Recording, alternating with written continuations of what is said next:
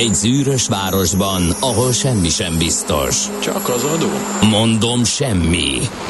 Ahol a kisbefektetőket senki sem védi meg a tőzsdei kilengésektől, és a sikátorokban leselkedik a kíméletlen hozamgyilkos. Csak négy férfi múlik a közbiztonsága. Hadnagy urak, merre vannak? A mindenre elszánt és korrumpálhatatlan alakulat vigyáz a rendre minden reggel. Hé, kik ezek az állati nyomozók? Négy férfi egyeset és egy nyalóka. Ács Gábor, Gede Balázs, Kántor Endre és Mihálovics András. Az íróasztal mögül pedig Profit kapitány diktálja a tempót. Humor, emberi sorsok, közönséges bűnözők és pénz, pénz, pénz. Egy különleges ügyosztály. A Gazdasági Muppet Show minden hétköznap reggel a 90.9 Jazzin. De is figyelj, ne csak a bárányok hallgassanak. De miért? Ha nincs pénzed azért, ha megvan, akkor pedig azért. Millás reggeli. Szólunk és védünk. Jó reggelt kívánunk, ez a Millás reggeli, 6 óra 31 perc van, május 16-án, hétfőn. Köszöntünk nagy szeretettel ismét mindenkit a stúdióban, Kántor Endre. És Ács Gábor. Bár már az iménti dal után elgondolkodtam volna értelme nekünk itt lenni. Annyi okosság szorult ebbe a fiatal emberbe, aki itt szövegelt, hogy mellette már csak, hát nem tudom, Vízválasztó volt? Hát de hogy már mit tudunk még ez még hozzátenni, amit elhangzott, de azért próbálkozunk hasznos információkkal és mondásokkal és szórakoztatni is. Kérdezem, hogy vízválasztó volt-e? Vízválasztó nem volt benne. Nem? Vagy volt? Ja. Hát csak azért, mert Mózes napja van, és gondoltam, hogy, ja, hogy ezért ezzel jó. próbálok így megágyazni Aha. neki. Meg Botond. Úgyhogy majd boldog névnapot kell Botond szakértőnknek kívánni, amikor eljön az ideje 8 hiszen ő óra után. Ma itt lesz velünk, igen. De Nepomuk nap is van, úgyhogy uh-huh. őket se felejtsük el, meg az ubbulokat sem, úgyhogy boldog névnapot mindenkinek, aki ezekre a nevekre, ha Hannibal is van, nem tudom, hogy a tanár úron kívül valakit hívnak-e Hannibalnak Magyarországon, nem szerepelt a száz leggyakoribb férfi név között az elmúlt években, ugye, és hogyha a híres Hannibalokat nézünk, akkor az ókori hadvezér Hannibal Lecter és Annibale Caracci itáliai barokk festőn kívül senkit nem említ a Wikipédia, úgyhogy egy jó magyar Hannibal csak beférhetett volna ide. Na mindegy. Arra szerintem még várhatunk. Nézzük az eseményeket akkor Nem gyorsan. ja, ha igen, már ilyen hirtelen belecsaptál itt az az le, évfordulókba. le um, azt hiszem, hogy le, egy Te kicsit nagyon le, leharcolta. Hát Mhm. leharcolta ezt a nevet, szóval így ki akarja um, a gyermekét Hannibalnak nevezni. Egyébként sem áll lehet összefüggés. Annyira negatív érzelmek fűződnek a névhez azóta, hogy messze kerülik. Hát tudjuk, hogy egy-egy pozitív szerepű híres ember után tömegek hajlandók nevet Igen. adni, úgyhogy lehet, hogy ez visszafele is működik. Simán benne van. Na, akkor uh, milyen események történtek? A Magyar Vörös Kereszt 1881-ben alakult ezen a napon, Esztergomban még hozzá, úgyhogy ott biztos buli van, vagy legalábbis egy kis tortázás, kocintás a Magyar Vörös Keresztnél. És ezen a napon sikerült az első nőnek megmászni a Mount Everestet. Ez 1975-ben történt, és Tabej Junkonnak hívják azt a hölgyet, aki először feljutott a világ tetejére. Ezzel mindig elgondolkodom ezen az Everest megmászáson, hogy, hogy va, hát ugye egy, idő, egy ideig nem számolták a serpákat, hogy hát így, Mhm.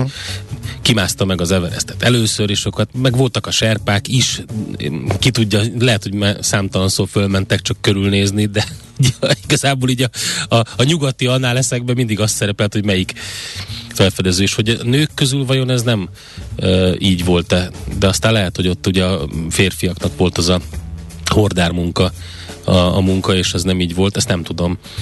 De, de, de Tabe, Tabe Junko nem japán a hölgy? Szerintem japán hölgy. Ja, japán hegymászóról van szó. Egymászról van szó, igen, ott a 75-ben, szóval 70-es években még nem számítottak Mhm. uh-huh. a serpák, hogyha jól emlékszem, de hát annyira nem vagyok biztos benne. No, akkor uh, mi volt még? Botrány tört, jaj, hát 1989. Hát Biztos emlékeznek sokan. Matek érettségi, még talán a Moszkva térfilmben is benne volt. Bizony, ez, bizony. Ugye? Uh-huh. Ami ki, kiszivárgott ugye a, a tételsor idő előtt, és hát így végül is érvénytelenítették a matematikai érettségiket. Hát évek óta nem hallottam annyit említeni a Moszkva tér filmet. Általában a, a Besúgó című sorozat kritikusai emlegetik, hogy bezzeg a Moszkva tér, az sokkal jobb volt, meg korhű volt, ugye, mert tényleg most összehasonlításképpen jött De föl. be. De, de, de, ez figyelj, ha belenézel hozzászólásokba, akkor mert vitákba ezzel kapcsolatosan, akkor a Moszkva tér lett most így ezzel kapcsolatosan, a, mint ahogy bezzeg, az igen, uh-huh. ez, ellenbe ezzel, akik e, múlt pénteken megszavaztattuk a Igen, igen, igen. hallgatókat, és nálunk elég jó osztályozatot kapott, illetve a mi hallgatóink között majdnem, majdnem E, 8 Érdekes egyébként, igen. mielőtt ez az egész polémia bekerült volna a sajtóba, én, viszonylag korán elkezdtem nézni a sorozatot, hmm. és voltak mindenféle érzéseim azzal kapcsolatban, hogy tehát mi az, ami egy kicsit zavart a filmben, és igazából nem zavar egyáltalán, sőt én teljes mértékben értettem, hogy, hogy ez a film ez miért így van megcsinálva, vagy ez a sorozat. Mondjuk nevezzük filmnek, tök mindegy. Először is ugye az HBO, mint platform, az egy nemzetközi platform.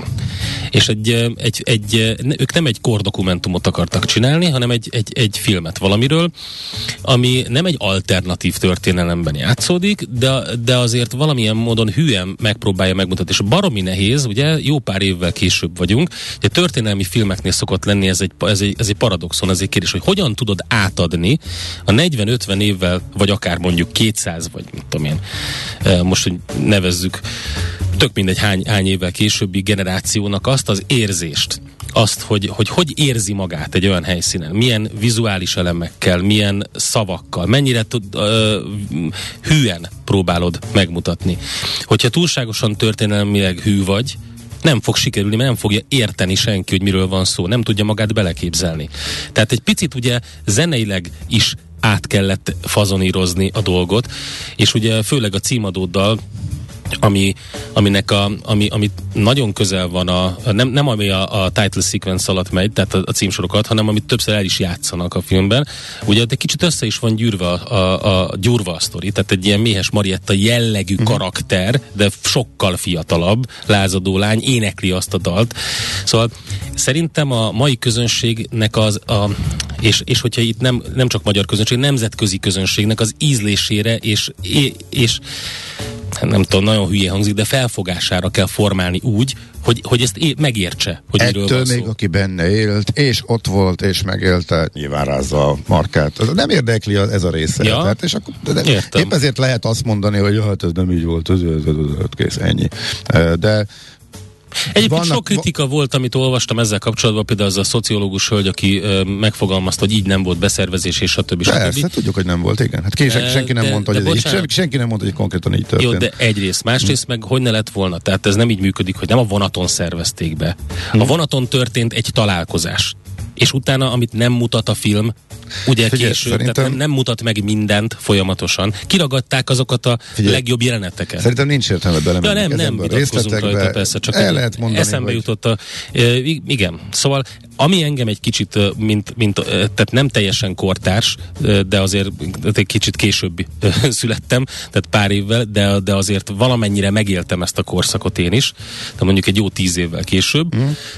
de ami engem egy kicsit zavar, az az, hogy, ugye, hogy, hogy bizonyos dolgokat így fel kellett színesíteni. Ezek olyan, mint a filterek, tudod, hogy így, hogy ha ránézel arra a jelenetre, amikor, amikor volt a nagy jambori, és akkor ott árulta a bikiniket a, a srác például, tehát hogy, hogy az eg, tehát kicsit túl van exponálva a sztori, mert nem egészen így nézett ki. Ilyen, nem egészen így néztek De ki ezek a fiatalok, és stb. Kiválóan Ennyi. alkalmas arra, hogy mindenki megtalálja benne a, Persze, a rosszat, persze. ugyanakkor a legtöbben azt mondják, hogy ezeken túlgurulok, túllépek, és még, Maga a film és milyen? még hogyha a Ugye pár, ez a és ugye nyilván a párbeszédeken, hogy így beszéltek-e, azon is lehet rengeteget vitatkozni, de azzal együtt látod a hallgatóknál, és az jött le, hogy túlléptek rajta, és élvezetes, Persze, szórakoztató, persze. nosztalgikus.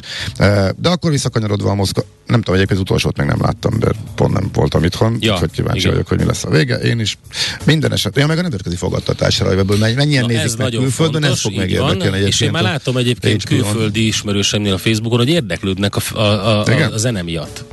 Ja, És tehát az például egy atom. nagyon érdekes dolog, hogy, hogy hogyan, tehát erre mondjuk szerintem az Európa kiadó nem gondolt annak idején, hogy, hogy mondjuk 2020-as években egy nemze, akár nemzetközileg is elismert szám lehet, vagy siker Egy lehet. streaming szolgáltatónak, és egy Úgyhogy- filmnek köszönhetően. úgyhogy Jó, azért persze. elég erős. Pi- Picit Oké. visszakanyodott át akkor a, nem is a Moszkva téren keresztül, tehát A vonat 89-ben ezen a napon tört ki eh, az a bizonyos botrány, aminek én pont akkor érettségiztem, tehát én nagyon konkrétan, és én ennek köszönhetem, hogy nem lett hármas az érettségimben, Tényleg? mert hogy négyes voltam évvégén matekból, eh, de elrontottam magát a, az érettségét, hármas lett volna, de mindenki megkapta a kiszivárgás miatt az évvégi jegyét, ez volt akkor a döntés, és akkor én például így lettem négyes matematika, így lettem, így kaptam négyest az érettségén a matekból az írásbeli részen, úgyhogy ez volt a történet, tehát 89-ben a kiszivárgás, illetve a matek érettségi eltörlése, érvénytelenni nyilvánítása, és 2001-ben Hát ezen a napon nyílt újra az Alegerszeg Muraszombat.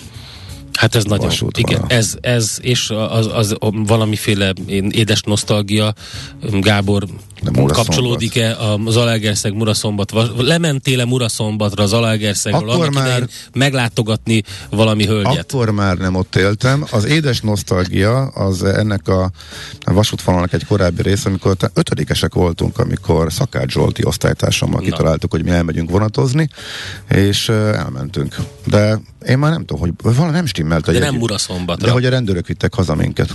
Mert hogy nem stimmelt a jegyünk. Úgy volt féláru jegyünk, hogy nem lehetett volna, vagy nem tudom, úgyhogy az emlékevetes Na volt. az is amikor... 89. Nem, az már jóval korábban volt. Volt ilyen európai bérleted? Hát, de figyelj, nem, hát mindenkinek 89 várja az érettségi, levonom belőle. gondoltam. Emlékszel a másik nagy... Én azt kifizettem, én ezt már elmondtam néhány Ja, igen. Én, Igen, igen. én, az összes pénzemet fölélte az Interrail, ezért vajaskenyéren éltem az egész Interrail kiránduláson, illetve lekváron, körülbelül ez volt. És néha egyszer-egyszer be tudtunk menni megenni valami sajtburgert, hogy körülbelül ennyi volt az összes, meg arra emlékszem még, hogy Norvégiában annyira nem volt pénzünk, hogy azt néztük a boltban, hogy mi az, ami még, még ehető, és megvettük a legolcsóbbat, és valami És ez mi volt? Fiskeboller, valami ilyesmi nevezetű, ilyen undorító, lében úszkáló hal darabkák. Halgombócok. Halgombócok, Igen. amit csak és kizárólag úgy voltam képes megenni, hogy fölturboztam egy rakat piros aranyal, amit itthonról vittünk körülbelül ipari mennyiségben. Úgyhogy A fiskeboller az a rénszarvas, rénszarvas gombócoknak a hal megfelelője. A... Figyelj, nem tudom. Konzervben Azóta- biztos rosszabb, mint Mo- frissen egész. Most, hogy éppen nemrég ismét Norvégiában kalandoztunk, gondoltam nosztalgiából megnézem, megvan-e még, Ez de nem jó. találtam a polcokon. Fiskeboller, ez még egy jó alternatív zenekar név is lehet. Igen. Oké, okay. akkor szuper. Akkor neked küldöm a Millás reggeli zenei listájának a következő paradicsomos halgombócát, akkor szeretettel 1989-re emlékezvén. Nézz is! Ne csak hallgass! millásreggeli.hu Na nézzük, mit írnak a lapok. Megúszhatatlan a nyugdíjpofon, a megtakarítók gigantikus válság elé néznek, írja a napi.hu. Immár beépült a köztudatba, hogy a társadalom előregedése miatt jelentősen csökkenhet a most középkorú generációk életszínvonala, amikor a jövőben nyugdíjba vonulnak majd. Emiatt a fejlett világban sok százmillió és egyre növekvő számban vannak olyanok, akik megtakarítási kényszerbe kerültek, de valójában az öngondoskodás jelentie az abszolút gyógyírt a nyugdíjrendszer bajára, vagy annak bajaira. Ezt a kérdést teszi fel a napi uh, reggeli vezető anyagában, és erre próbálnak válaszolni többen. Többek között jó nap, Richard. Concord értékpapír ZRT részvénypiaci stratégiája. Úgyhogy az ő gondolatait is el lehet olvasni ebben a cikkben.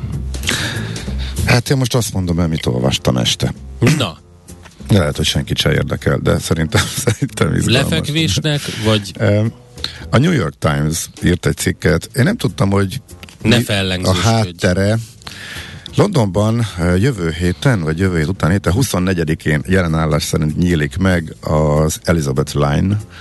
Hát most 70 éves ugye a uralkodás. Nem így volt tervezve. Ja, értem.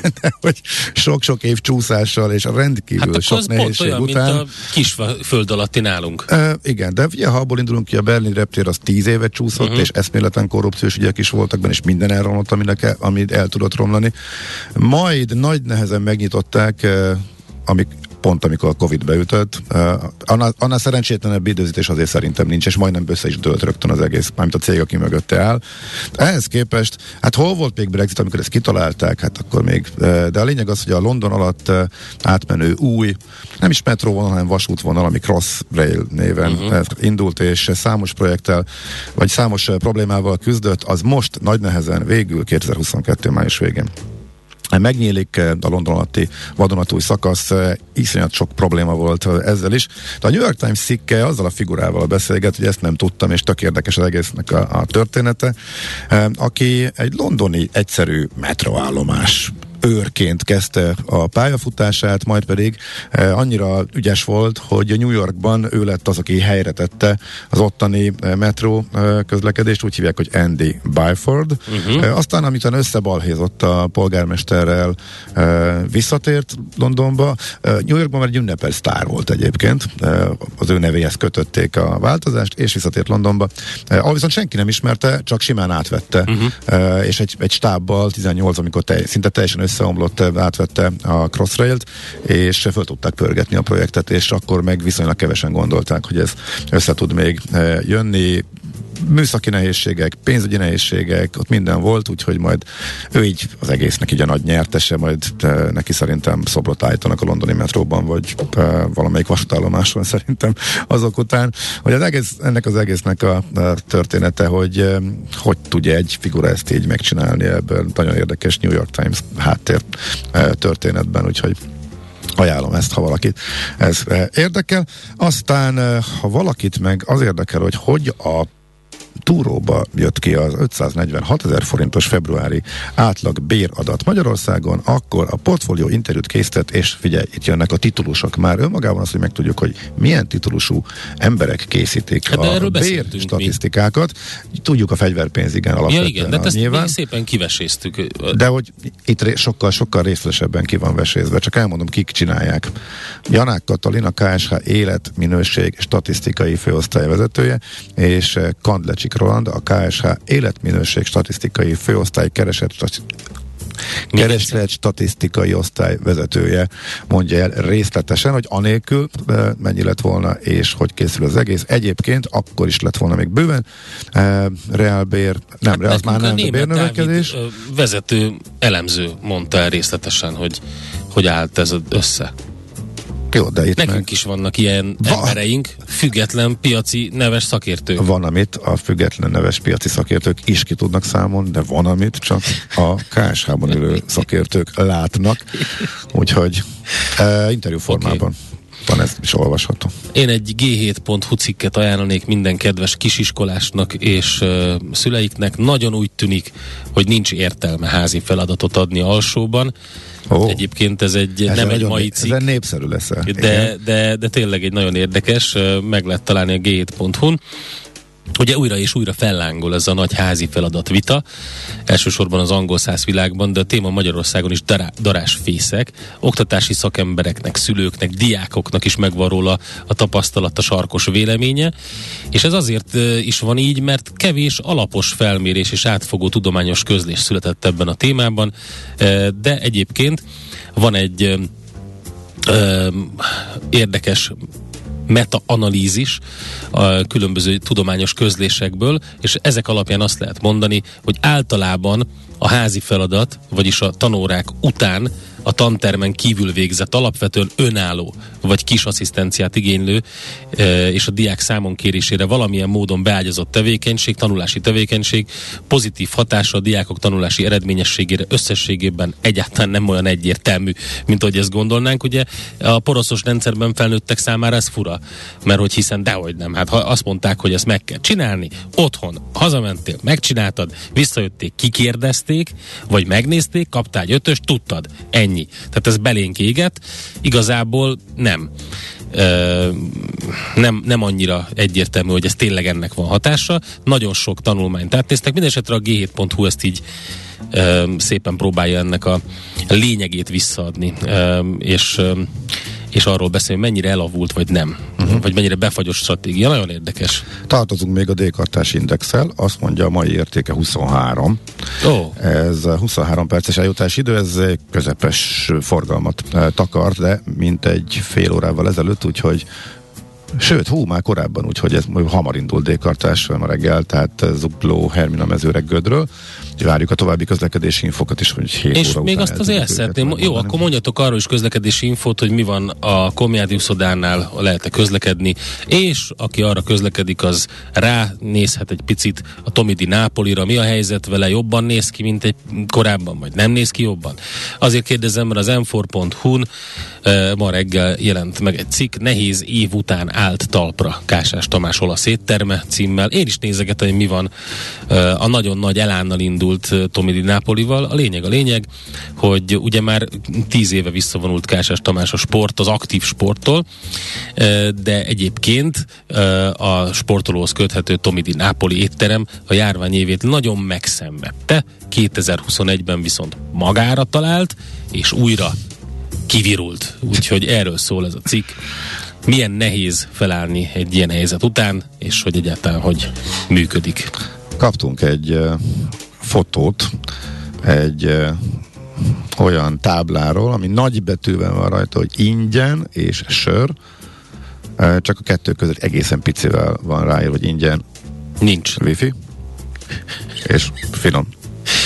Nagy sör, többet nem megyek szemüveg nélkül a városba. Azért most Tanuljátok már meg, hogy, ez- semmi nincs ingyen. hogy ez kezd terjedni, de én tegnap Prágában mászkáltam, és ott is. De ez mintha ugyanez, csak, Nagyon ang- ugyanez csak angolul kírva, abszolút működik Van ott ilyen is, trigger, több helyen, persze. de tök, tök ugyanez. Ingyen sör, yeah. De hogy, de hogy ez Hát így, ezzel már választásokat is nyertek. Ez mi, ezt figyelj, az de ember... hogy most egyre több van, most ez honnan jött elő? Hát figyelj, az úgy működik, hogy ö, az evolúcióhoz több százezer év kell. Az, hogy mondjuk kitalálta valaki azt, hogy milyen pszichológiai triggerek működnek az embereknél, pár tíz év alatt nem múlik el. Ugyanazokhoz visszanyúlsz, ugyanúgy fog működni. Tehát ha azt mondod az embereknek valamire, hogy ingyen van, akkor azt venni fogják. Úgyhogy Jó, ez- e- ezt értem, csak mintha most így hirtelen megugrott volna, és hogy egyszerre több, több, több helyen sok kocsmárosnak újdonságnak tűnik ez a... Ez olyan, tudom, tudod, hogy, hogy, uh-huh. hogy ingyen van. Nincs. Semmi nincs ingyen. A Google nincs ingyen, a Facebook nincs ingyen, a sör nincs ingyen. A millás reggeli nincs ingyen. Hol zárt? Hol nyit? Mi a sztori? Mit mutat a csárt? Piacok, árfolyamok, forgalom a világ vezető parketjein és Budapesten. Tősdei helyzetkép következik. A tőzsdei helyzetkép támogatója, a hazai innováció vezető gyógyszeripari vállalata, az alapító születésének 150. évfordulóját ünneplő Richter Gedeon nyerté.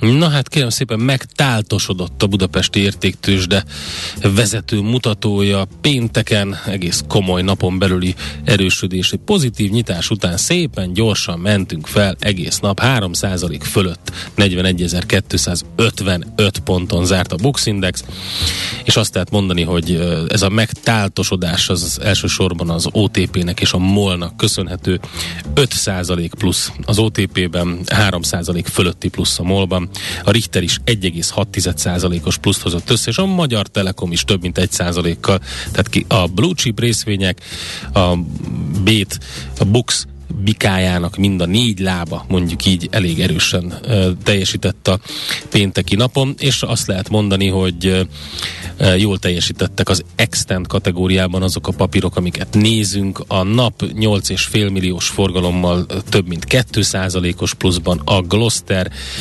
pozitív nullában, több mint 1 milliós forgalommal, mondjuk így, Igen. és a Polidukt, azért a Polidukt az rendesen megemberelte magát 7 milliós forgalommal 30% fölött. Úgyhogy rendesen volt. megugrott a Polidukt. Úgyhogy ez volt a budapesti értéktős, de azt lehet mondani, hogy elég jó hangulat volt, és Amerika is nagyot ment. Igen, a hétköznapi mélypontok után folytatódott a visszapattanás elég tisztességes tempóban.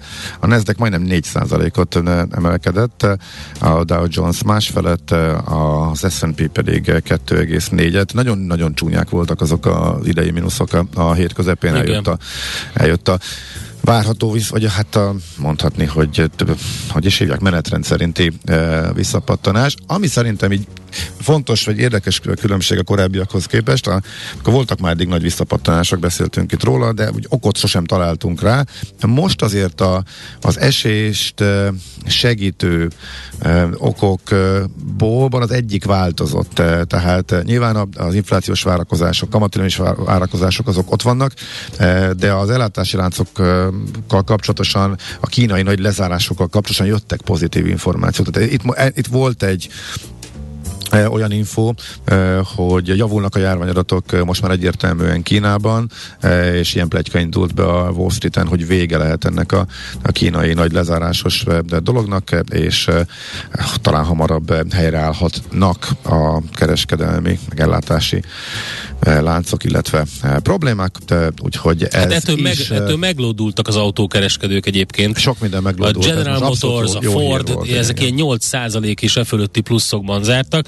Hát ugye egyedül a Twitter, ugye itt van ez a felfüggesztett Elon Musk vásárlás sztori, ami miatt beszakadt, tehát összeomlott az árfolyam, 21 os mínuszban is volt, aztán elkezdte nyugtatni a Musk a befektetőket, hogy hát az nem azt jelenti a felfüggesztés, hogy ő ezt nem veszi meg, de ugye az a probléma, hogy ilyen árfolyamon, 10% most jelen pillanatban mínuszban a Twitter, tehát 40 dolláron van. Hát az a 43-44 milliárd dolláros ajánlat, amit tett, az már az bőven túlárazott.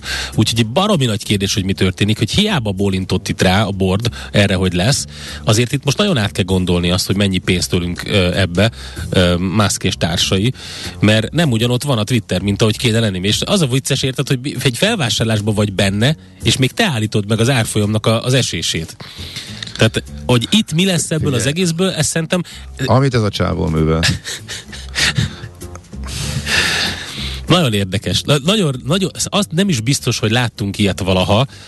Ső, megkockáztatom, hogy ez egy teljesen unikális és első, történelmi első ilyen, hogy, hogy egy ilyen mega felvásárlás van. A világ leggazdagabb embere, a világ egyik legnagyobb média vállalata, vagy ilyen közösségi média vállalata, és közben élőben magán azon a platformon, amit meg fog vásárolni, azon a platformon megy a kommunikáció arról, hogy megvegyem-e, ne vegyem. És az árfolyam manipuláció. És az árfolyam élőben, manipuláció élőben. naponta. Ugyan, tehát mit igen. tud ezzel csinálni a SZEK? Én is kíváncsi vagyok rá. Tehát ez, ez, most ez egy teljes, kérdés, teljes kérdőjel. Na mindegy, uh, izgalmas, az biztos. Tehát korábban ennek a feléért általában azt láttuk, hogy börtönben kötnek ki. A... Igen. Jó, nyilván nem vagyunk jogászok, pontosan tudja, hát láttad azt a fotót, ahol Igen. Elon Musk jogászai körében. Igen milyen arcok voltak ott. Tehát azért valószínűleg tudja, hogy mit csinál, és pontosan. Biztos, Tehát azért tudja, nem, én nem ész nélkül twittelő össze-vissza, valószínűleg megvan, a, ami alapján ő ezt így védve érzi magát. Hát viszont... Hát figyelj, hogy pontos kőkemény... adatot mondjunk, a, a Twitter részvények mostani piaci árfolyama az 26,6%-kal van az üzletkötési ár alatt amit annak idején mondott rá. 54 dollár 20 centet mondott a, annak idején. Most 40 dolláron van. Úgyhogy izgi. Na jó. Hol zárt? Hol nyit? Mi a sztori? Mit mutat a csárt? Piacok, árfolyamok, forgalom a világ vezető parketjein és Budapesten. A tőzsdei helyzetkép támogatója, a hazai innováció vezető gyógyszeripari vállalata, az alapító születésének 150. évfordulóját ünneplő Richter Gedeon nyerté. Elfejtettem még azt mondani a tőzsdében a másik nagy sztori, ami hasonlít, tehát mellé lehet tenni az Elon Musk sztori kis testvére, a Robin Hood. A Robin Hood sztori miután ugye ez a 30 éves... Hát krip, krip, jött, jött egy befektető, aki beleszállt a cégbe, amelyik iszonyatosan nagy esésbe aki van. Krip, és... Aki kriptóból mm. lett milliárdos, Igen. ez a 30 éves pacák, beszállt a cégbe, meglódult az árfolyam, de hogyha kicsit megkapargatjuk, az itt is vannak érdekességek, hogy mi ez a Robin Hood, mitől lett az, ami... Uh, Abban mi az érdekesség? Azt hát, tudjuk, hogy, hogy mi? mitől lett az, Persze. ami... Hát az abban hol van? A, abban nincs árfolyam mahináció. Nem, nem, nem, mahináció látom. nincsen, csak azért olyat, olyat hogy uh, ami a Robin Hooddal történt, az is egy érdekes történet Há, volt tőzsdeileg.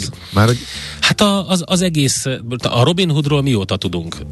Körülbelül ki? Robin Hood egy baromi nagy sikertörténet. Az, Igen. az ingyenes részvénykereskedésnek a megalapítója. Elképesztő ügyesen tudták elhinteni, hogy az ingyenes és vonzották Igen. be a fiatal tapasztalatlan kereskedők, máshol szedik be elég durván a, a kereskedés uh, díjait, viszont az elmúlt fél év legnagyobb vesztese, mert az irgalmatlan lufi kipukkat és szakadt megállás nélkül, és most jött ez a fazon, aki nem tudom mennyire Figyelj, én arra ki a gondoltam, hogy- kriptóból, meg hogy- hogy, igazából most ez őt mennyire érinti a mostani ottani eh, pukkadás, de Oké, okay, tehát én azt mondom, hogy azért látott, ez két, nagy, oké. két nagy lufi találkozik, lehet így is mondani. Tehát van a Robin Hood lufi, ugye? De az már kipukkadt. Ó, igen, de, de az ki, ki tudja, hogy az még egyszer fel, fel tudják-e ugyanúgy fújni. Nem. É, hát nem tudom.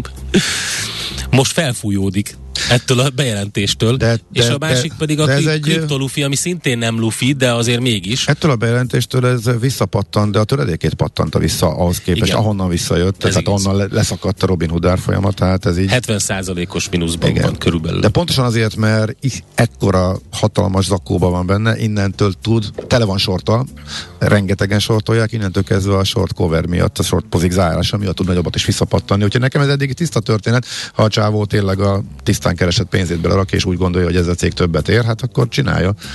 Úgyhogy Na, bocsánat, közben elveszük Czoller Andrea hírszerkesztő idejét, és ő fog híreket mondani nektek.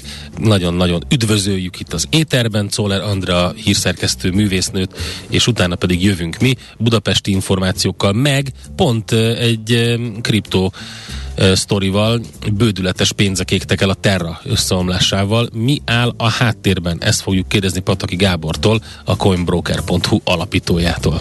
Műsorunkban termék megjelenítést hallhattak. Nézd a Millás reggeli adásait élőben a millásreggeli.hu oldalon. Millás, Millás reggeli, a vizuális rádió műsor. A reggeli rohanásban könnyű szemtől szembe kerülni egy túl szépnek tűnő ajánlattal. Az eredmény krétával körberajzolt tetemes összeg. A tethelyen a gazdasági helyszínelők, a ravasz, az agy és két füles csésze és fejvállalakzat. A lehetetlen küldetés megfejteni a Fibonacci kódot. A jutalom egy bögre rossz kávé és egy olyan hozamgörbe, amilyet még Alonso Mózli sem látott. Millás reggeli, a 90.9 Jazzy Rádió gazdasági mapetsója. Vigyázat! Van rá engedélyünk! A Millás reggeli főtámogatója a Superautomobil KFT, a Schiller Autó család Lexus Pest márka kereskedése Újpesten. Schiller Autó család. Autók szeretettel. Jó reggelt kívánunk mindenkinek, aki most csatlakozik, már 7 óra 18 van, és május 16-a hétfőhez a Millás reggeli, itt a 90.9 Jazzy Rádion Ács Gáborral. és, és Kántor Endrével. 0 30 20 10 909 itt lehet minket elérni Viberen, Whatsappon, SMS-ben, és azon nevetsz, hogy mit írtak a műsorvezetőkről a hallgatók. Most, nem- most nem rólad, most csak Hál' engem Istennek. kérdez a hallgató. Ács Railway Gábor úr. Prágában volt ered, esetleg ebben az étteremben, és írt egy ilyet. Nem, aztán megnéztem a linket, amit küldött a kedves hallgató. Én nem ennyire a fine dining irányába szoktam elmenni.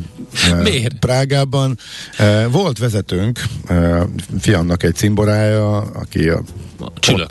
és, de olyan kávézóba vitt fel, sem nincs kiírva. Igen, egy sok ilyen van. És csak a helyiek ismerik, egy bérház Sőt, tetején, és sőt. nem hittem a szememnek. Kávézó, de söröző is van ilyen, azt tudod ugye, hogy van helyieknek fenntartott. Tehát, hogy nem, Aha. nem ülhetsz oda, és ne, nem is kérhetsz sört, az a- asztalhoz nem ülhetsz, és hogyha pedig egyébként véletlenül leülnél, akkor nagyon durván kinéznek, de az a sör ár, az más mint a helyieknek, mint a külföldi. Ez a kávés fele.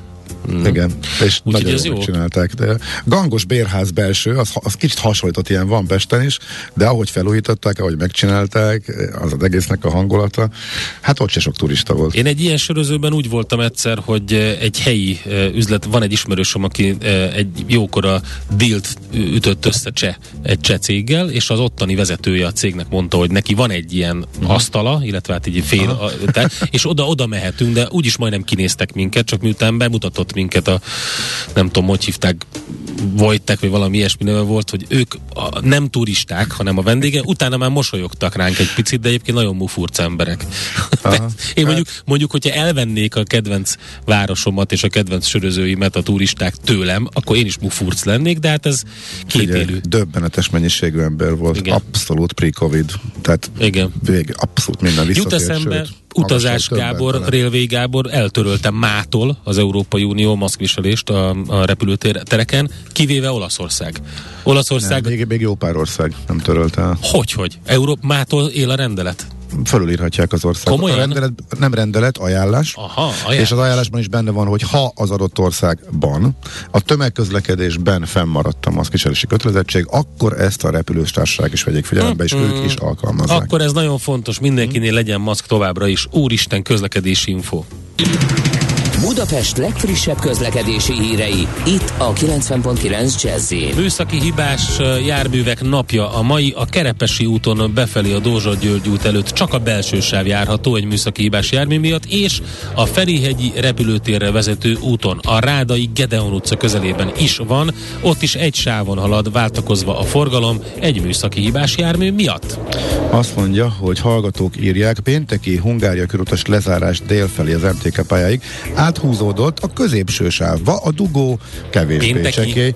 Pénteken írták reggel a hallgatók, Ja. hogy nagyon fontos volt 7 órakor elkezdeni a csúcs közepén a túrást. E, Most odébb ment a túrás, de a dugó az most is hatalmas. A Göncárpád tér elesett e, forgalomváltozás ész nélkül, aztán a metró felújítás új szakaszán sem könnyű most az átjutás. Ezeket írták a hallgatók. Budapest, Budapest, te csodás! Hírek, információk, érdekességek, események Budapestről és környékéről. Na itt gyorsan Budapest rovatozzunk, mert elmegy az időnk, és nem tudunk kriptózni. Hát Igen, kérem igen. szépen, a gyalogos közlekedéses sztori szerintem azt tartja lázban. Két rögtön abban a pillanatban, hogy az ember kimondja, hogy Karácsony Gergely, itt már azonnal nyílik a bicska bizonyos emberek zsebében, és az, hogy a rakpart és gyalogos fejlesztés, itt ez a másik. Úristen, mekkora őrültség! Nem, na, mindegy. Na most, szóval, hogyha ugye ebbe csak az a vicces, hogyha mondjuk ellentétes helyzet lenne, és ugyanezt egy másik színezetű ö, polgármester csinálná, akkor nagyon sok embernek ö, pontosan úgy fordulna ezzel. Igen. párhuzamosan a véleménye. Tehát akkor akik most autó pártiak, és azt mondják, hogy a karácsony az autó ellenes, az valószínűleg pont fordítva lenne, hogyha ezt mondjuk nem ő vezeti be és csinálja, hogyha esetleg ezt... Na mindegy, ez, ez a legbosszantóbb, hogy nagyon sok ilyen ember van, aki Hát figyelj. nem, nem azt látja, ami történik, hanem hogy ki javasolta, és azt ez alapján nem csak úgy, hit, hogy nem hit látja, alapján megy az nem csak, hogy nem látja, hogy mi történik, hanem olyan szinten nem látja, hogy nem jut el a tudatáig, hogy egyébként is le van zárva, és e, működik a, a város, amennyire tud működni. Tehát az a, az a provizórikus dolog, hogy mi lenne, ha le lenne zárva, ez konkrétan nem egy, egy feltevés, hanem egy, ez tény, tehát, uh-huh. tehát le, vo, le figyelj. van, volt. Úgyhogy Ami érdekes, eh, a főpolgármester eh, kirakta a Facebookra, hogy a többség támogatja a rakpart gyalogos fejlesztését. persze. 49 százalék teljesen átadná a gyalogosoknak a rakpartot, 17 százalék, már medián felmérés, tehát egy medián Persze. egy szakasz Szak, egy szakaszon átadná a gyalogosoknak, ez 17 százalék, és 43 százalék végig maradjon az autós forgalom. E, az Index írt ebből egy cikket, és berakott egy szavazást, aminek Aha. az eredménye teljesen ellentétes az, mint ami a mediánnál szerepel. Következő jött ki. E, fenntartanám az autóforgalmat, döntő többség, 17 ezer szavazat. Uh-huh. Teljesen átadnám a gyalogosoknak 5 ezer, egy szakaszon 3 ezer. Most azt kéne megnézni- ellentétének Jó, most az azt kéne megnézni, hogy kik azok, akik budapestiek, és úgy szavaznak, és kik azok, akik az agglomerációból, autóból járnak be Nézd, dolgozni, igen. és úgy szavaznak. Igen, tehát tegyük hozzá, nem tudjuk, az Index szavazáson a teljes olvasó És közönség kik a szavaz. határon túli magyarok, nem csak a budapestiek, hogy igen. autómentes legyen-e, vagy ne a rakpart. Na mindegy, egy érdekes. És van egy másik érdekes és fo- fontos történet, ezt a 24.hu hozza uh, ma reggel, érdekes saját információként, hogy a taxis társaságok azonnal reagáltak arra, hogy a taxisok kibuliszták, hogy árat emelhessenek, megemelték a tagdíjat, úgyhogy Igen. ezt röviden úgy foglalta össze az egyik taxis, hogy azért szerettük volna, azért szerettünk volna tarifemelést, mert mindenki belőlünk él. Most most, hogy ezt megkaptuk, gyorsan is veszik egy részét, pedig ez nekünk szólt. Arról beszámoltunk, többször beszéltünk, hogy alapdíj fölment 700-ról 1000-re, kilométerdíj 300-ról A Millás 400-ra. reggeli reprezentatív hallgatói körében végzett felmérése szerint 73 át a hallgatóknak nem érdekli a taxis tarifaemelés, mert nem használ taxit. Uh-huh, igen. Minden esetre a taxisok, illetve a fő, több fővárosi taxistársaság erre úgy reagált, hogy rögtön meg is növelte a taxisoknak, a taxisok által fizetett uh, tagdíj uh, összegét. A fő taxi havi 40 ezer forinttal uh, emeli ezt. Több forrásunk is arról számolt be, hogy heti 9500-as átlaggal emelték ki más taxistársaságokat, és kérdeztek, ké- de nem mondtak összeget, mit de nem is jelent, cáfolták. Tehát amit a taxisok maguk, akik vezetik Igen. az autót, úgy éreztek, hogy végre akkor jobb lesz az ő helyzetük, akkor azt a saját Mit jelent az a mondat, hogy mindenki belőlünk él? Ezt szeretném megtudni. Ezt fejtse meg nekem vagy hallgató. Mit jelent? Hát eddig ugye sza, ö, olcsóért kellett ö, fuvarozniuk, gond, mondja ő, és abban a pillanatban, hogy, hagy, hogy hagytak a zsebükben némi pénzt, a saját taxis cégük Ja, is. értem. Szerintem erre a kettőre Ja, gondol. értem. A taxis cégek. De másra kire gondolhatna? Nem Tehát tudom. Sok adót fizetnek. Én nem élek a taxisokból. Tehát, a, tehát az, hogy mindenki, az már most bukott. Tehát én biztosan nem élek a taxisokból. Nézd, most képzeld magad a helyébe, végre úgy tudom, tűnt, a hogy, végre úgy tűnt magam. hogy rendeződik a helyzetük, és uh, amire nem számítottak a saját cégük, akikkel szerződésbe állnak, akiknek a logóját viselik a járművükön, az nyúl a zsebükbe. Tehát ez mondjuk bossz, Ez bosszantó. tényleg bosszantó, de ezt le kéne harcolni egymás között. Tehát mi köze az utasnak ehhez?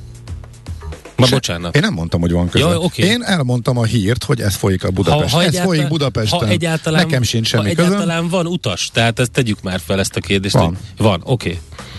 Akkor ez a része megoldódott. Közben történt egy baleset Kispesten az Üllői úton, a tűzoltóság épületénél befelé, ott útszűkületre kell készülni, és gyorsan megyünk is tovább. Nekünk a Gellért hegy a Himalája. A Millás reggeli fővárossal és környékével foglalkozó rovata hangzott el. És itt van velünk a vonalban Pataki Gábor, a coinbroker.hu alapítója, közgazdász, a Kriptopénz ABC társszerzője, illetve a Profit, vagy az élmény, a fontos kriptovaluta befektetés egyszerűen című könyv szerzője. Jó reggel, szia! Jó, jó reggelt, szervusztok! Na most nem könnyű a feladat, mert már mi nagyon hamar, amikor az egész nagy összeomlás történt, eh, azt talán csütörtök eh, reggel beszéltünk a, eh, a Terra ökoszisztéma összeomlásáról, az elképesztő pénzek elégéséről, meg a kriptozakóról, de hogy nagyon nehezen bírtuk ezt megérteni, hogy mi is ez pontosan, hogyan épült itt föl egy több száz milliárdos eh, ökoszisztéma, ha nem tudjuk, hogy miből, meg ezek az egymással összefüggő eh, tokenek, meg hogy tud egyáltalán összeomlani, lényegében egy nap alatt és a nulláig esni 80 dollárról egy bármilyen eh, eszköz, úgyhogy eh, itt a tiéd a harci feladat, hogy meg, megpróbálj megértetni velünk, hogy mi is történhetett. Egyáltalán mi ez a, mi ez a Terra ökosz, ökoszisztéma, eh, amivel ez történt. A Terra Luna először is létrehozott egy olyan speciális stablecoin, stablecoin az, ami dollárhoz rögzített fixer folyamú kriptovaluta, uh-huh. ami algoritmikus volt, tehát nincsen mögötte dollárfedezet, mint ahogy a BUSD meg USDC esetén van, a Binance-nak ugye a stablecoinja, hanem a Luna állt mögötte, ami látszólag a 40 milliárdos csúcsos tőkekapitalizációjával még talán elég is lehetett volna, de mivel 18 milliárd USDT, tehát ez a Terra Luna stablecoin lett kibocsátva, amiből 14 milliárdot lekötöttek egy Ankor rendszerben évi 20%-os ö, hozamigérettel, ezért egy kisebb piaci pániknál nem állta ki a, a, ez az algoritmikus stablecoin a, a próbát. És, és a Stanfordnak volt is kutatása, hogy ez így életveszélyes, és ez nagyon sérülékenynek bizonyulhat.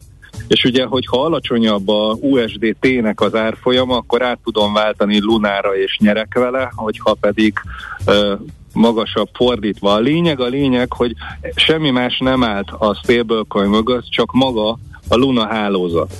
És, és, és innentől felvetődik a kérdés, hogyha ki lehet nyírni egy 40 milliárdos tőkeértékű kriptovalutát gyakorlatilag a nullára most 1,7 milliárdot ér, és 0,0023 darab 0,25 az árfolyama. Hát ez gyakorlatilag nulla, igen.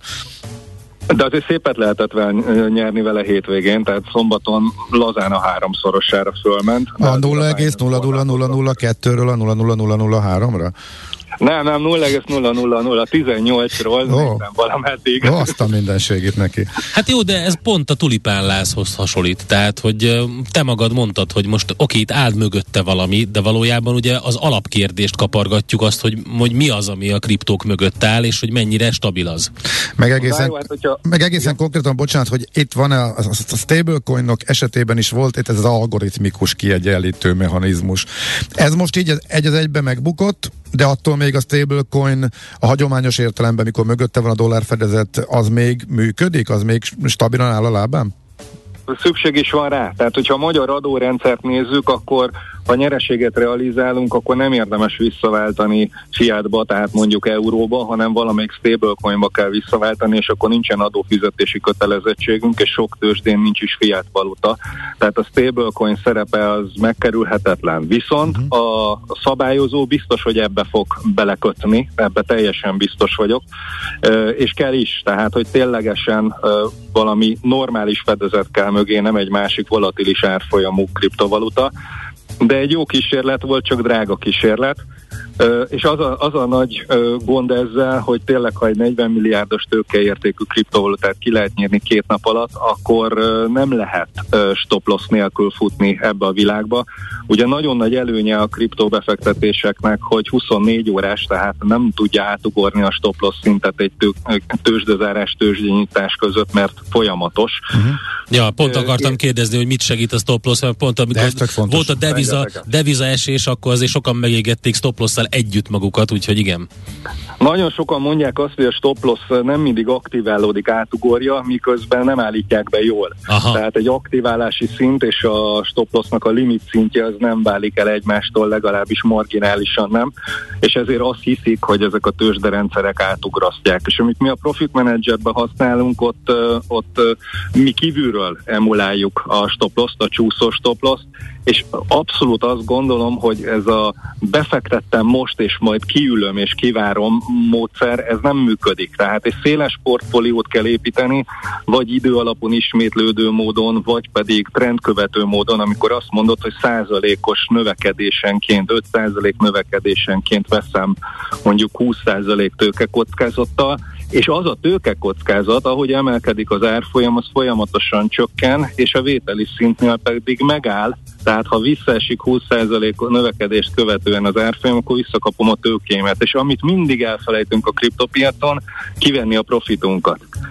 És, uh-huh. és, és csak a profitot kell kivenni, és 25 év tőzsdézés után mertem bevallani saját magamnak, hogy fogalmam sincs, hogy hol van a jó be és a kiszálló pont, és mindig hülyítettük magunkat, az átlagárat számítunk, és vegyünk még rá egy kis átlagjavítót címmel, uh-huh. miközben önállóan befektetési egységenként kell nézni, szigorúan azt az elvet követve, hogy mennyi kockázatot válasz föl, és azért mennyi nyereséget vársz el, és azt a nyereséget azt realizálni kell, arra a nyereségre egy jövőben a aktiválódó csúszós stop kell emulálni kívülről a Binance tőzsdén, és ki kell skalpolgatni a nyereséget szintenként. Nincs mese, vagy el kell döntenünk, hogy hogy, hogy tényleg az alapkérdés, hogy a profit vagy az élmény a fontos, mert szerintem a piacon befektetőknek a 90%-a az az élményért csinálja, csak nem vallja be saját magának. Aha. Pillanatra még visszakanyarodva azért itt ez a Terra, uh, a Lunának az árfolyama az a sokszorosára emelkedett, és egészen sokan hittek benne. Ez így, egy egyszerű lufi volt ez egyik kérdés, a másik. Nem. Ez a másik. Ez így egy működő képesnek tűnő uh, ökoszisztéma volt. Mi történt? Mi indított el az egészet? Tehát onnantól kezdve, hogy beindul, hogy a, hogy a, hogy a stablecoin elmozdul, uh, az már pánikra ad okot, akkor mindenki egyszer akar kimenni az ajtón, azt ér. de egyáltalán ebből a stabil állapotából, a működő képességből mi mozdította ki, hogy az egész folyamat ennyire durván be tudott indulni? túl sok volt a passzív állomány, tehát 18 milliárdból 14 milliárd az Ankornál volt lekötve, 4 milliárd volt az, ami ténylegesen forgott a tőzsdén. Tehát uh-huh. szerintem ott követték el a hibát, hogy nem tudom, hogy az inloknál is lehet 20%-os hozamot elérni azzal, hogy a, hogy a tőkátételes üzleteket finanszírozzák. Tehát éves szinten tényleg lehet stablecoinba simán a Nexonál is 12%-ot elérünk látra szóló kamatra. De de az, hogy arra építsünk föl egy stablecoint, hogy a 60%-a lóga, lóga csöcsön, és 20% hozamér ott árulja teljesen passzívan, az sérülékenyé tette uh-huh. a rendszer. Én így látom. Oké, okay. na most ez mennyire gyűrűzik tovább? Azt már említetted az elején, hogy a, akik ez ellen vannak és óriási kockávatnak érdik, egy kicsiny részpiacnak a mostani összeomlását nyilván föl fogják használni érvként, hogy az egészet még jobban e, szabályozzák, e, illetve hát így könnyű összemosni és azt mondani, hogy az egész egy nagy piramis játék és kripto, kripto, ezt láttuk, hogy mi történt, most benne volt a hírekben, nem értjük, e, de egyszerűbb azt mondani, hogy akkor ez sima szerencsejáték értéktelen tűnjön el. Mire számít az, hogy akkor tényleg hol fog ez fajolni, vagy mert milyen irányt fog menni? Én annyira sajnálom, hogy 13 évvel az egész indítása óta még mindig nem fogja föl a világ, hogy ez egyáltalán nem szerencsejáték és, és a blokklánc technológia egy megkerülhetetlen dolog a jövő gazdasági modelljébe, ami tök jól látszik a logisztikai iparba, hogy a szállítólevelek blokkláncon okos szerződésen keresztül cserélnek gazdát, és ennek a kis testvére a kriptovaluta, ami a belső elszámoláshoz és a belső hálózati díjak fizetéséhez szükséges. És az Ethereumra szoktam mondani, hogy ugye kevesen tudják, hogy kb. a 19 ezer kriptovalutának majd, hogy nem a fele az Ethereum alapú kriptovaluta, Ethereum alapú token, uh-huh. és hogy az Ethereum a blokklánc Microsoftja és a, azért nem tud növekedni az Ethereum, mert még mindig drága. Tehát, hogy ebből a bányászósdiból ki kell lépni, át kell térni a Proof of Stake működési módra, ahol biztonsági letétet képzünk, és utána a hálózati forgalomból részesedünk, és ez lesz a modernkori hozam és a modernkori kamat. És ez egy teljesen jó, igazságos, átlátható, transzparens. A blokklánc nélkül szerintem nincsen transzparens jövő. E, ezt állítom függetlenül attól, hogy az a blokklánc az egy MNB-be futó zárt blokklánc, az a lényeg, hogy blokklánc legyen, ne lehessen manipulálni. És a digitális jegybankpénzek is egy hatalmas kérdés, hogy algoritmikus lesz a döntéshozatal. A monetáris politikai eszköztár az algoritmikus lesz, mert ha igen, akkor megnyugodtam, de hogyha nem, akkor... Akkor, akkor miről van szó? Csak úgy hívják, ugye, igen, hogy, és akkor pontosan, divatosan úgy igen. hívják, okay. de közben nem az, igen. Oké, okay, te ezt mondod, de a rengeteg ellenző van, és az ellenzők többségben vannak, úgy tűnik a legmagasabb döntéshovatali szinteken, mondjuk a jegybankokban. Nem, nem. A, jegybankok, a jegybankoknak nem tudnak mit csinálni. Tehát ilyen mértékű fiat eladósodottság mellett teljesen egyértelmű, hogy kell Bocsát, egy mi az a fiat? A, a Fiat, Fiat az, az nem az, az automárka. Ja, nem az automárka, hanem a jegybankok által kibocsátott pénzeket hívják Fiat uh-huh, okay. Fiat. Igen, meg lehessen különböztetni. Uh-huh. Nagyon jó téma, és szerintem ezt még filozófiailag lehet nevesézni. Most erre volt időnk, de azt szerintem, szerintem egyezzünk meg benne, hogy, hogy egyszer bejössz, és akkor ezt nagyon részletesen átbeszéljük, főleg azokat a kérdéseket, amiket itt feszegettél a vége fele. Na, nagyon, nagyon szívesen. Én azt gondolom, hogy hogy a kriptopiacot nem lehet leírni, és nem kell leírni, és az is egy nagyon nagy hír, hogy a Nomura most indít intézményi befektetők nyomására bitcoin alapú derivatív kereskedési lehetőséget. Nincs mese, kriptovaluta nélkül szerintem nem lesz jövő, de az is igaz, hogy hatalmas volatilitás lesz mindaddig, ameddig az Apple tőkeértékének a felét érik az összkriptovaluta mennyiség. Igen, igen, és hát nyilván tisztulásra is szükség van, mint minden ilyen újdonságnál. Bár nem annyira újdonság végül is ez a dolog. Gábor, köszönjük szépen, folytatjuk innen. Nagyon köszönöm, szép napot mindenkinek. Szervusz, köszönjük. Szervusztok, sziasztok. Pataki Gáborral beszélgettünk, a coinbroker.hu alapítójával, közgazdásszal, több könyv szerzője, kriptopénz ABC többek között, vagy a profit, vagy az élmény, a fontos kriptovaluta befektetés egyszerűen. Mi várható a héten? Milyen adatok, információk, döntések hathatnak a forint értékére, a tőzsdei hangulatra? Heti kitekintő. A millás reggeli szakértői előrejelzése a héten várható fontos eseményekről a piacok tükrében. Hát mindenki egy dologra vár, és az nem a miniszterelnök választás vagy személye, hanem természetesen az, hogy kedden teszi közzé a KSH az első negyedéves GDP első becslését, tehát kiderül, hogy mekkorát nőtt a magyar gazdaság az év elején. Epi Győző az OTP elemzési központ elemzője van itt velünk. Szervusz, jó reggelt! Jó reggelt, üdvözlöm a hallgatókat! Mekkorát nőttünk? Hát igen, az év eleje az minden bizonyal még nagyon erősen indulhatott a, a magyar gazdaságba. Hát az előrejelzések meglehetősen szélesebben szóródnak. Mi az OTP elemzési központjában 8% körüli vagy kismértékben a feletti növekedésre számítunk, ami ugye gyorsulást jelentene a negyedik negyedéves 7,1%-hoz képest. A piaci konszenzus ennél némileg visszafogottabb, de tényleg nem sokkal pár tizeddel. Úgyhogy, úgyhogy hát azt lehet mondani, hogy alapvetően 8% körüli év, év per év növekedés. Hát a dinamikus, mondjuk azt, az De jó dinamikus. Milyen is volt, most már elvesztünk a sok hullámban, hogy a tavalyi első negyed, a bázis, az, az milyen is volt? Akkor azért volt Covid rendesen, nem? E, nem, e, a tavalyi első negyed év is erős volt. Való igaz, hogy akkor volt Covid, de, de a tavalyi első negyed évben is ugye, e, tehát legalábbis negyed év per negyed év alapon ugye erős volt a növekedés. Ugye a tavalyi év per év az még gyenge volt, hiszen ugye a 2000, hiszen az előző, előtte lévő első évet meg ugye még egyáltalán, vagy hát akkor még ugye nem érintette a Covid, ezért ugye a 2000 21 első negyed éve év per év alapon ugye mínuszos volt, de negyed év per negyed év alapon ott is növekedés volt, tehát nem lehet alapvetően azt mondani, hogy ez bázis hatás hajtaná, hanem tényleg erős volt a növekedés. E, hát igazából azt lehet mondani, hogy az ilyen e, kiskereskedelem, építőipari adatokon hát nem nagyon látszik e, ugye ennek a konfliktusnak a hatása. És olyan értelemben ez nem is meglepő, hogy ugye az február 24-én kezdődött, tehát azért itt az első negyedéves adatokat még nem nagyon érintette. És hát azt viszont tudjuk, hogy azért az év elején voltak nagyon jelentős jövedelem transferek, ugye az adó visszatérítés, ugye a, a rendvédelmi szervezetek 6 havi prémium kifizetése, 13. havi nyugdíj folyósítása, stb., amik ugye hát nagyon jelentősen hozzájárultak ugye a lakossági fogyasztás növekedéséhez, még ugye ha magas inflációs időszakban is egy nagyon dinamikus reál jövedelembővülést tettek ezek lehetővé, és hát ez minden bizonyal látszódni fog a GDP adatokban is. Mm, Oké, okay, a nagy kérdés persze inkább után kezdődik, mert hogy már korábban beszéltünk többször is, hogy a második, harmadik, negyedik negyedév az mennyire rontja le ezt a képet. Van-e abban változás? Amiről már ejtettünk néhány szót, hogy a következő negyedévek viszont ilyen stagnálás szintig jöhetnek le.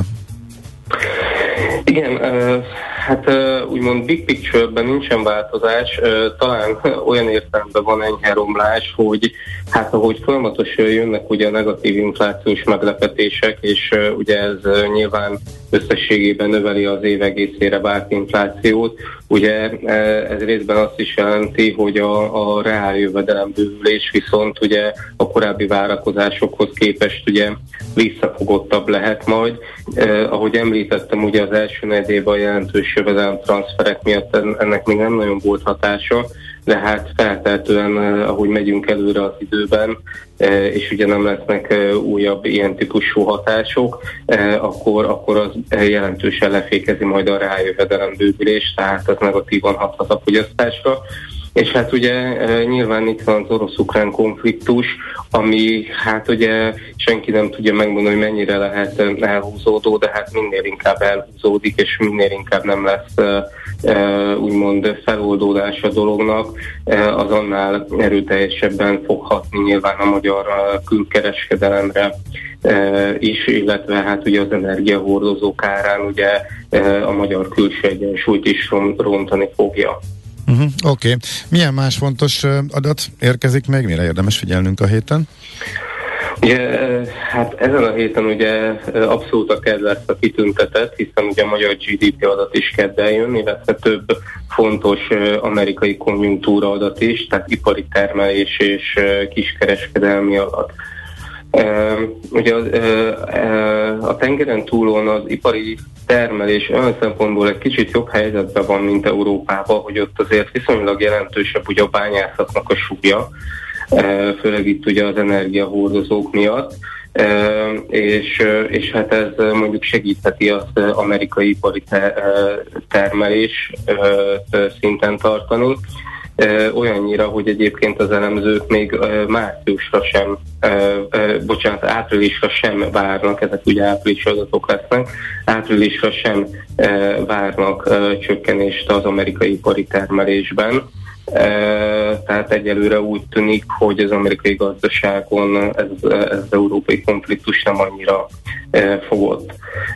Ami becsapósabb lehet, ez a kiskereskedelem alakulása, hiszen ott szemmel láthatólag elég nagy növekedéseket várnak, viszont itt azt kell tudni, hogy a tengeren túlon a kiskereskedelmi forgalmat nem volumen beközlik, tehát nem ára kiigazítva, mint itt Európában, hanem úgymond a nominális növekedést, ami nyilván egy magas inflációs időszakban magas növekedést eredményez, Viszont ugye reál értelemben a magas inflációba, magas infláció mellett még egy magas nominális növekedés és csökkenés tud jelenteni és hát valószínűleg a tengeren túlon is ez lesz a helyzet, tehát összességében a kiskereskedelemben alacsonyabb növekedést várnak, mint amekkora az amerikai infláció. És az olyan értelemben nem is meglepő, hogy összességében hiába van viszonylag dinamikus bérnövekedés a tengeren túlon, összességében ott is olyan magasra szökött az infláció, ugye 8% fölött tartózkodik a tengeren túlon is, hogy hogy igazából ott is csökkennek a, a rájövedelmek uh-huh. az USA-ba. És hát ez különösen erős teljesen hathat ugye a Fed monetáris politikájára, hiszen ugye, hogyha a rájövedelem bővülés befékez, segíthet kordába tartani az inflációs folyamatokat, úgyhogy hát ilyen értelemben mindenféleképpen érdemes Tyú, szakadozó.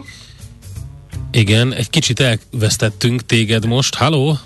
Halló, én Igen. hallok titeket. Jó, picit szakadoztál. Az utolsó mondatot utolsó mondat.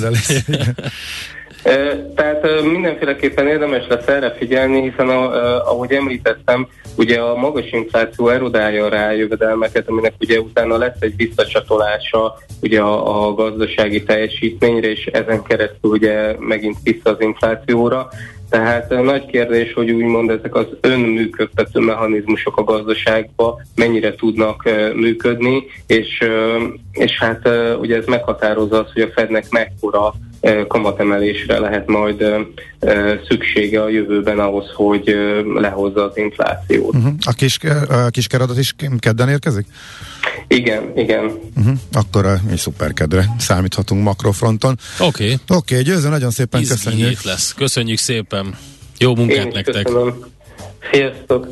Epi Győzővel beszélgettünk, az OTP elemzési központ elemzőjével. Kedden kiderül, hogy mekkorát tudott nőni a magyar gazdaság az év elején. Illetve, illetve talán tisztában láthatunk egy picivel a következő Fed kamatemelés Meg hát nagyságát az is, illetően hogy, is. hogy áll a magyar gazdaság az európaihoz képest, mert erre is fény derül, mert jön a, a magyar GDP adat, de, de az Eurostat jó voltából azt is megtudhatjuk, ugye, hogy az első negyedéves magyar növekedés az hol helyezkedik el európai mezőnyben, úgyhogy izgi hét van. Heti kitekintő rovatunk hangzott el. Mire érdemes odafigyelni a héten? Mi elmondjuk. Na nézzük a hallgató üzeneteket, illetve gondoltam, hogy megszavaztatom a Viber csoportunkban, lehet uh, voksolni arra, hogy mi a véleményetek a rakparttal kapcsolatban. Ugye a budapestiek többsége támogatja a Pesti alsó rakpart gyalogos fejlesztését a medián közvélemény kutatása szerint. A válaszadók közel egy ötöde egyenesen teljesen autómentes, végig gyalogos rakpartot szeretne. Azt mondja 26 százalék, eh, nagyjából összhangban ezzel a felméréssel nálunk, hogy egyetértek, legyen végig gyalogos a rakpart, nem azért van, hogy autópályaként használjuk. 4 százalék mondja egyelőre azt, hogy és akkor hogy jutok ki és be a fővárosból? Micsoda marhasság, vissza az autópályát a Duna mellé, legyen gyalogos egy része, de maradjon az autóknak is hely, ezt mondja 70 százalék. Egyelőre itt tartunk, a Viber csoportunkba lehet szavazni. Majd most elgondolkodnak rajta, hogy tényleg ki kellett-e üldözni az Ubert, vagy inkább átmentek volna oda, írja egy eh, kedves hallható. hallható. Én nem hiszem, hogy ezt tennék, bár, bár persze lehet, hogy vannak ilyenek is a, a taxisok között, és egy eh, igen, fontos igen, üzenet gyorsan elmondom, rendszeresen hallgatom a műsort, valahogy az iménti rovathoz hasonlókat próbáltam én is megérteni, de az a vélemény, hogyha valaki nem gazdasági és számítógépes szakember, e, esélye sincs erre. Próbáltam már az internetről informálódni az alapokról, például a kriptobefektetésekről, egyszerűen nincs megfelelő információ, az alapokat segít megérteni, ennek hiányában kínai számomra az egész. Mit tehet egy hozzám hasonló 40 pluszos ember a mai világban, hogy hogy érje utol magát ezekben a témákban? Azt érzem, hogy elrobog az élet mellettünk, és nem tudunk lépést tartani információk tömkelegében. Nagyon jó, nagyon és fontos felvetés egyébként, szerintem sokakat érintés vannak vele így, és nekünk is óriási dilemmát, illetve kihívást ad, okoz, hogy ezeknek megfeleljünk. Nagyon nehéz tényleg egy 10 perces beszélgetésben. Itt, itt pont így prób- egy nagyon furcsa és érdekes dolognak a hátterét próbáltuk megvilágítani, de rögtön az első vagy a második mondat után nyilvános, nyilvánvalóvá vált, hogy ehhez is, akinek ne, az alapjai nem voltak meg a, a kriptopiacnak, már onnan nehezen Igen, és az a baj vele, volt, hogy és ezeket szinten, tényleg nincs nagyon időnk Meg az a baj, hogy úgy kell építkezni, hogy először meg kell érteni a tőzsde a, és a devizapiacnak a normál működésének az alapjait, nem kell benne mélyen elmerülni, és akkor arra építkezve elindulni a kriptóval, mert, mert bizonyos szempontból ugye főleg a kereskedési része, és főleg a kifejezések azok ugyanazok, meg a, meg a metodika, nyilvánvalóan rengeteg mindenben különbözik, de az, hogy miben, tehát baromi nehéz. Csak az egyiket megérteni szerintem nem lehet.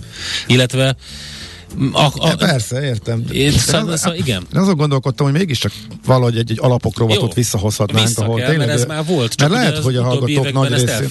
Igen, de meg jött, jött egy csomó új hallgató, és ez Jó. nagyon sok embernek probléma, erről tényleg el kéne nekünk is gondolkodni. Akkor majd ezt már Csárt Máténak elmondtam, elkezdtem, most elkezdem valami súlyos fémtárgyal ütögetni, hogy akkor hozza vissza, tehát hogy mondtam neki, hogy legyen ilyen, elhessegetett, hogy ez hülyeség, de tudod milyen a Csárt Máté, egy goromba fráter, akinek bármilyen új ötlet ötletet bedobsz, arra azt mondja, hogy ez hülyeség, ez baromság, ezzel nem foglalkozunk. Aztán ül rajta két Meggyőzhető. évig. Két évig ül rajta, és utána, mintha ő találta volna ki, elmondja, hogy van egy jó ötletem, mi lenne, ha? És akkor... Jó, erre is volt példa, de, de hogy szeg... mondjuk úgy.